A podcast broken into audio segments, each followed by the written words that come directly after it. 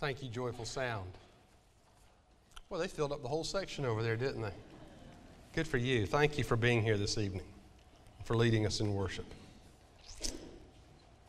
Sermon this evening is along the lines of suffering and Jesus' response to it, kind of following up on what we talked about this morning. Because what I want you to see in this passage in Luke 7 11 through 17, where Jesus raises a widow's son, I want you to see his response to suffering. And when you see Jesus' response, if you've seen him, you've seen the Father. So you know as well how the Father would respond to suffering and sadness. It's uh, the widow of Nain. So, my, my whole life, I've called it the widow of Nain, N A I N. I finally looked it up in a Bible dictionary, and several times it says Nain, not Nain. So, it's the widow of Nain. I'll try to remember that as I speak this evening. Soon afterward, Jesus went to a town called Nain, and his disciples and a large crowd went along with him. As he approached the town gate, a dead person was being carried out, the only son of his mother, and she was a widow. And a large crowd from the town was with her. And when the Lord saw her, his heart went out to her, and he said, Don't cry. And he went up and touched the coffin, and those carrying it stood still. He said, Young man, I say to you, get up. And the man sat up and began to talk. Can you imagine? That'd be like going over to Bowen Donaldson and seeing someone pop up in a coffin. The dead man sat up and began to talk, and Jesus gave him back to his mother. And they were all filled with awe and praised God. A great prophet has appeared among us, they said. God has come to help his people. This news about Jesus spread throughout Judea and the surrounding country. In a small town called what? Nain. That's right. Let's bow together. Father, when we read this passage and how Jesus had compassion on a, a widow woman because of the loss of a son. We see in graphic detail and color how you respond to us when we're hurting. So help us to cast ourselves on you, cast our cares upon you, for we know you care for us. In Jesus' name, amen. I looked at the map in the back of my Bible, and the obscure Galilean village called Nain is located about five miles southeast of Nazareth. The circumstances, I'm afraid, are familiar. A funeral procession is winding its way through the city gates, moving toward the graveyard outside the village. Cemeteries were always located outside the city gates because anything dead is considered unclean by the Jew. And so, graveyards, cemeteries, everything, crucifixions are outside the city gates. The young man had probably been dead only for a short while. There was no embalming. You remember, they just anoint bodies with some, some spices, some fragrances, but there's no embalming, so burial has to follow death pretty quickly. And Jesus and his followers meet an oncoming procession and probably stop beside the road, much as we might pull over to the side of the road when we meet a funeral coach, followed by a long line of cars with their headlights on. You just, out of respect, pull over to the side. And that's what Jesus and his followers did. The procession at Nain is led by a band of mourners playing flutes and cymbals. There had frenzied cries of grief or familiar sounds in the village because the life expectancy in Jesus' day was short. Infant mortality rate was high, and the practice of medicine was primitive. And you put all those things together, and people just didn't live very long. And this widow was probably spending what little money she had left to give her only son a decent burial. But there's something about this procession that makes it even more sad Luke tells us why in verse 12. A dead person was being carried, the only son of his mother, and she was a widow. In Jesus' day, widows were the most vulnerable people in society. They had no legal standing. Women and slaves, believe it or not, were grouped together. They had no rights at all in Jesus' day. A husband's estate, if he had one when he passed, did not go to his wife, it went to his eldest son. The widow was not in the line of inheritance, completely dependent upon the generosity of her children, especially her firstborn son. And so, for the widow of Nain, her son's death meant not only sorrow and grief at the loss, but also destitution and dependence on others, upon charity for her very survival. It was pitiful. And Jesus sensed it immediately. And you know, either personally or through someone you love, you, you have experienced a suffering that you can't explain. Sometimes we bring sorrow upon ourselves by our own sinful acts, selfish attitudes, but then there's suffering that seems unfair or unjust. Like we talked about this morning, a tornado that rips through a countryside, destroying everything in its path. A disease that strikes a person in the prime of life, shattering all the hopes and dreams of tomorrow. And somebody was just sharing with me before the service um, the death of the pastor of First Baptist Church, Springfield, Georgia, in an auto accident uh, in recent days. I know that church is grief stricken, wondering and asking why. Our pastor. Why do these things happen? Why is life like that? I, I can't just attribute it all to the will of God like some people do because Jesus said that it's never his Father's will that one of his children should suffer. But I also know that there is a freedom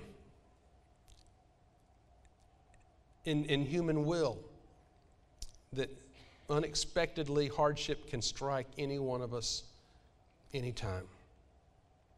And such suffering confronted Jesus throughout his ministry in the pleas of a leper and the cry of a blind beggar and the sickness of the daughter of Jairus or a centurion slave.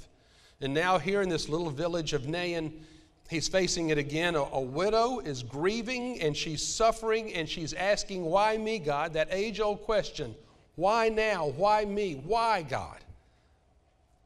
Questions similar to the ones that his own mother will ask one day at the foot of the cross. Also, a widow who's losing her firstborn son. So, this portrait at Nain sounds familiar to us, but as Luke paints it, it's not just a picture of suffering and grief, but it's also a, it's also a picture of how God responds to that suffering. God does not remain silent in the midst of our heartache. In verse 13, there's a word here I want you to see. When the Lord saw her, his heart went out to her, and he said, Don't cry. Some translations say, He had compassion on her. And that translation doesn't do the word justice either. The, the Greek word is splachnidzomai, and, and that Greek word splachno or splachnidzomai refers to the churning of the stomach. Have you ever been so upset or so emotional that it felt like your stomach was flip flopping, just turning over? That's what this word means. It means Jesus had so much compassion on this woman that his stomach turned inside out.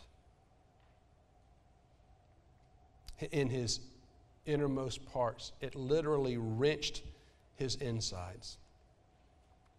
So that's the answer I want you to think of when someone says to you that God is remote and distant from us, unmoved by our pain and sorrow. That's not so. The picture of Jesus when he confronts human suffering is one where his, his insides flip over because he hurts so much with those he cares about. On the wall of a dormitory at the University of Glasgow in Scotland, there hangs a plaque reading to the memory of Dr. John Smith, who died in West Africa in 1890. It's a real simple inscription, but the story that lies behind it is not. John Smith, who died in West Africa in 1890, was a physician who went to minister in a remote section of West Africa. And he worked tirelessly, sort of like Lottie Moon did in China. He worked in West Africa tirelessly for 10 years, and his health failed. His physicians told him he needed to go home to Scotland to recuperate, or he would be dead within six months. So he reluctantly agreed to leave and a few of the tribe's people to whom he had brought the wonders of modern medicine and the love of Christ rowed him out to the waiting ship that he was going to board to head back to Scotland. As he was about to board, he looked on the shore for his final glimpse of Africa. And he saw on the shoreline the long lines of faces of people stretching out for what seemed to be miles along the beach. And he heard them crying out, Please come back. Please come back. And he never got on the ship. Instead, he had the natives turn him around and row him back to shore, and three months later, he was dead. So deep and self sacrificing was his compassion that he placed the needs of those people ahead of his own. But here's the miracle of it no matter how compassionate we can be toward each other, it's no comparison to how God feels about us, to his compassion for us.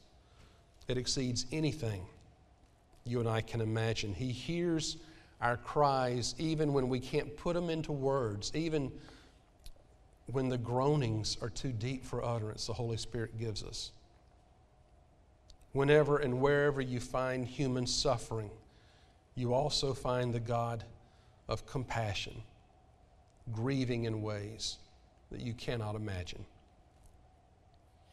Luke's word picture gives its final touch when the scene reveals God's power at work in Jesus. Luke says, Jesus touched the funeral bier on which the man had been laid. That was something that a Jew never did because touching a coffin where a dead man was would render you unclean by coming into contact with it. But so what? The man wouldn't be dead long. Miraculously, he was restored to life, and the people who saw the miracle, I'm sure, were reminded from their scripture, their Old Testament, where Elijah brought the son of the widow of Zarephath back to life. Jesus gave the son back to his mother, just as Elijah had done for the widow of Zarephath in 1 Kings 17. And they immediately proclaimed Jesus a prophet, probably thinking of Elijah, through whom God would reveal himself to his people. And that final brushstroke completes the picture. And what a glorious scene of God's power it is, confronted by human suffering, Jesus is moved with compassion and he responds by taking away the pain and bringing the man back to life and replacing grief with joy. And that's wonderful. But that's where I struggle. Because it's at this point that this picture diverges from our own picture. Because in our own suffering, even when we pray with sincere faith, the circumstances often remain the same. The source of pain is not miraculously removed by a touch of the Lord. And the tornado's destruction is not reversed, and the disease is not miraculously cured, and the suffering remains, and our experience of life seems different from that, from the widow of Nain. Jesus doesn't always touch our situation and make the pain disappear and everything come out all right again, does he? It doesn't always happen like that. And so there is and always will be for me a mystery in that difference that I cannot fathom.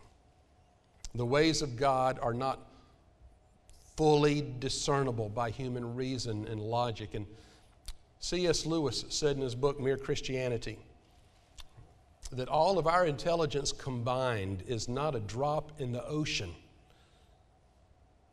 to what God has, what He brings to bear.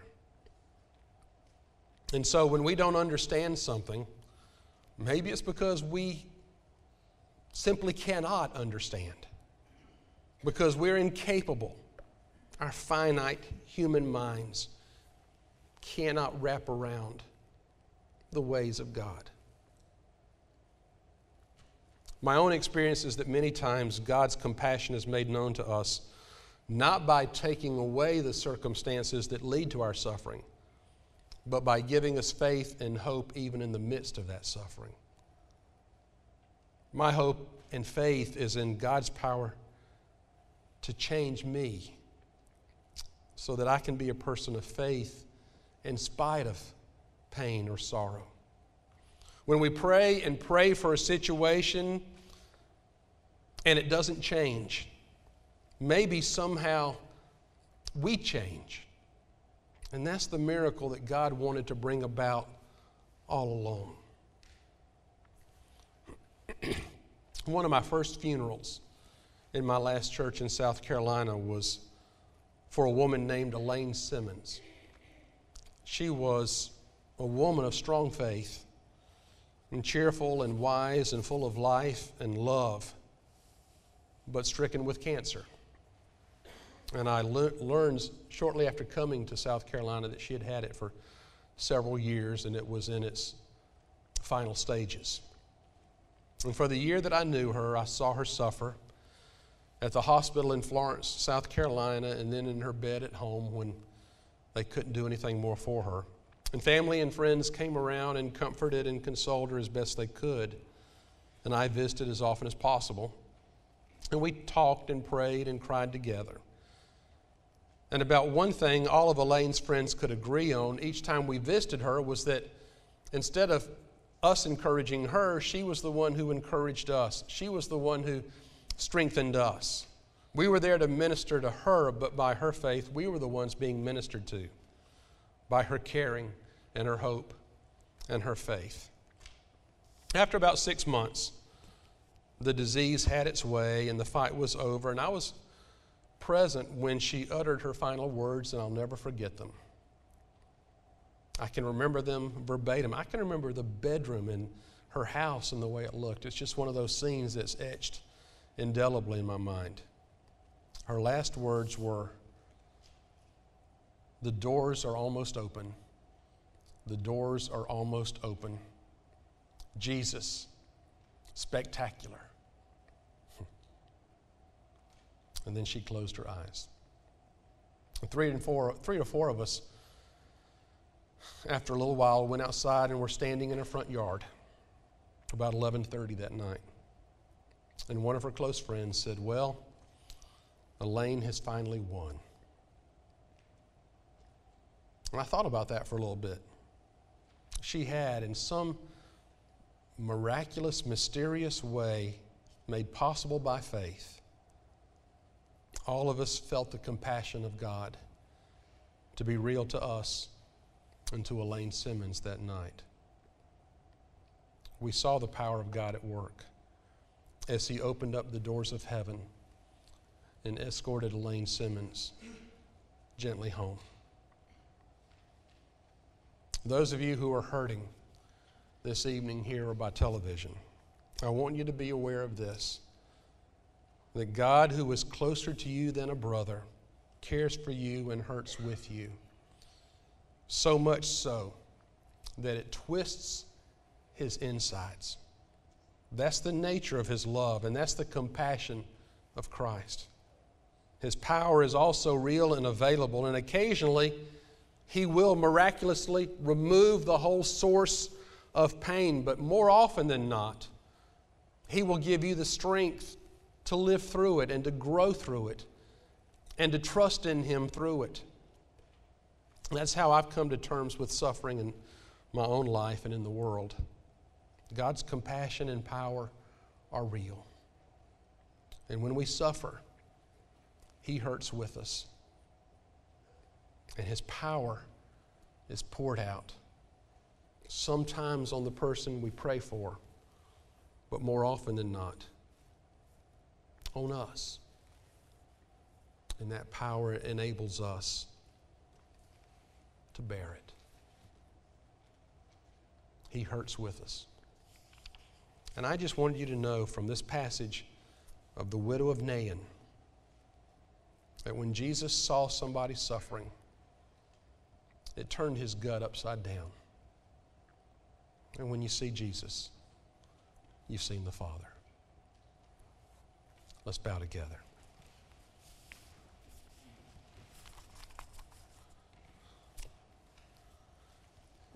God, sometimes I hear people say that you wound this world up like a clock and then you set back to watch it tick. And never have gotten involved and never have really cared, but have remained aloof, removed and distant from life and from suffering in this world. And yet we see so clearly in this encounter between Jesus and this woman who has lost a husband and now loses his, her only son and faces complete destitution, how Jesus responded. And what really catches my eye is not that he healed the man, brought him back to life, so much so as the amount of compassion that he felt in this tragic situation. God, we know you love us. We know you hurt with us. I guess sometimes we just don't feel it. But we're going to base our faith on the fact of what we know about you. And having done so, let our feelings follow. We love you. And we place our faith in you. No matter what. In Jesus' name, amen.